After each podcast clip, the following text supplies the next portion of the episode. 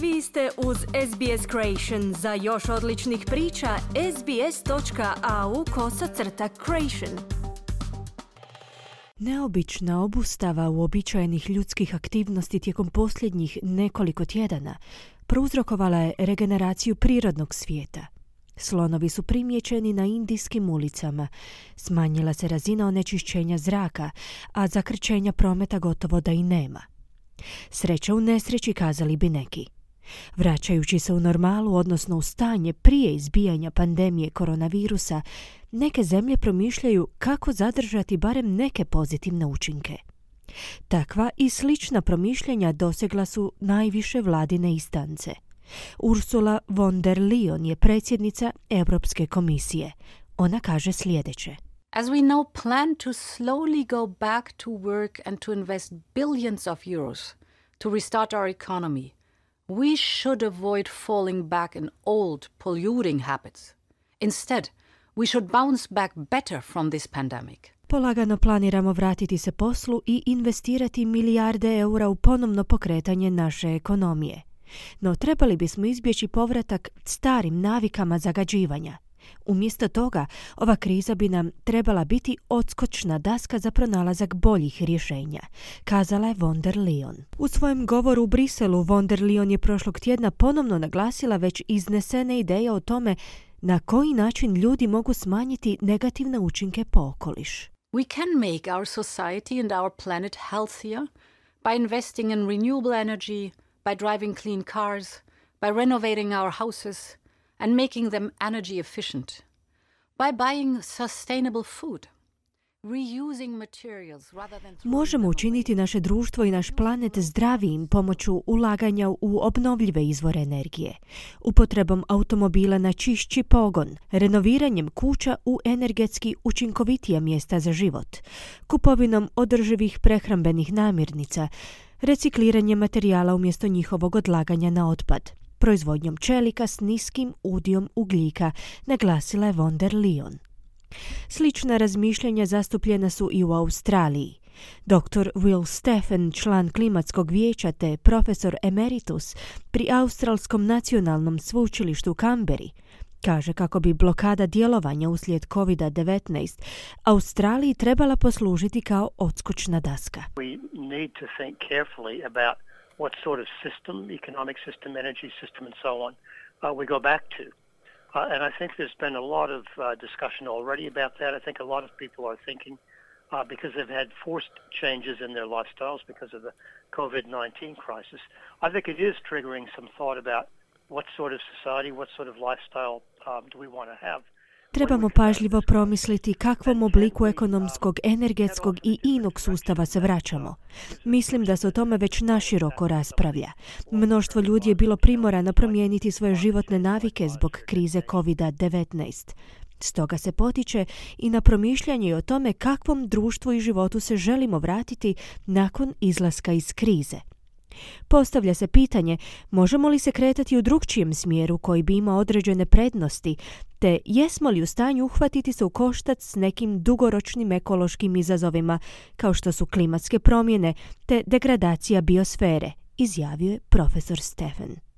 Iako mnoštvo ljudi žudi za slobodom kretanja koju su uživali prije samo nekoliko tjedana, doktorica Laura Skyers upozorava Australce da ne romantiziraju svoje živote kakve su vodili prije ove krize. Skyers je pravnica za pitanja zaštite okoliša te znanstvena suradnica pri sveučilištu Melbourne. Ona kaže kako je većina ljudskih životnih navika štetna po okoliš, ističući krizu ljetnih požara kao ogledni primjer. It's um, you know it's tempting to placate anxiety and everything that we're feeling at the moment with normalcy, right? So going back to what we know is a comforting thought. But honestly, our normal wasn't perfect. I mean, right before this, in Australia, we had a devastating fire season. We were seeing the impact that business as usual was having on the environment, and it wasn't looking good. Ublažavanje tjeskobe i brzo otklanjanje svih negativnih emocija vezanih za ovu krizu čini se primamljivom opcijom prilikom povratka u uobičajeno stanje stvari, odnosno u ono što nam je već poznato.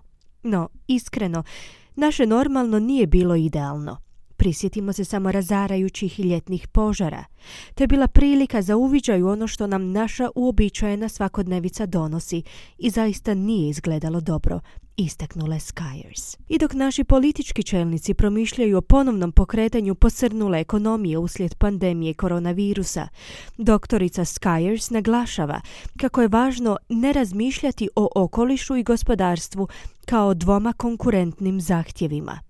Skyers stoga ističe kako je važno prisjetiti se činjenice da stabilna ekonomija ne može pravilno funkcionirati bez zdravog okružja. We don't want to be thinking that our economic and social well-being need to be pitted against the environment because actually our well-being and our prosperity depend on a healthy environment.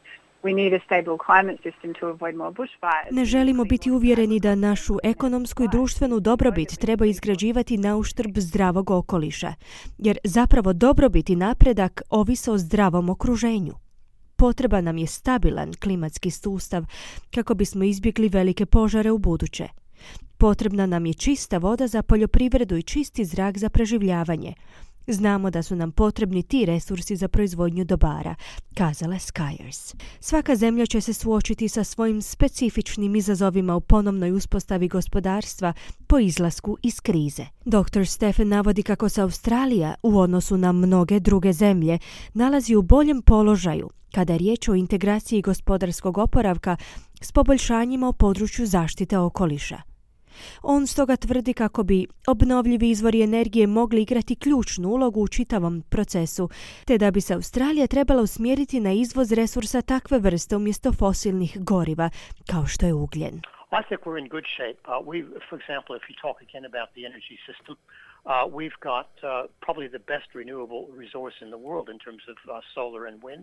And when we think a little bit beyond our own electricity needs, uh, you can start thinking of, of very substantial export industries.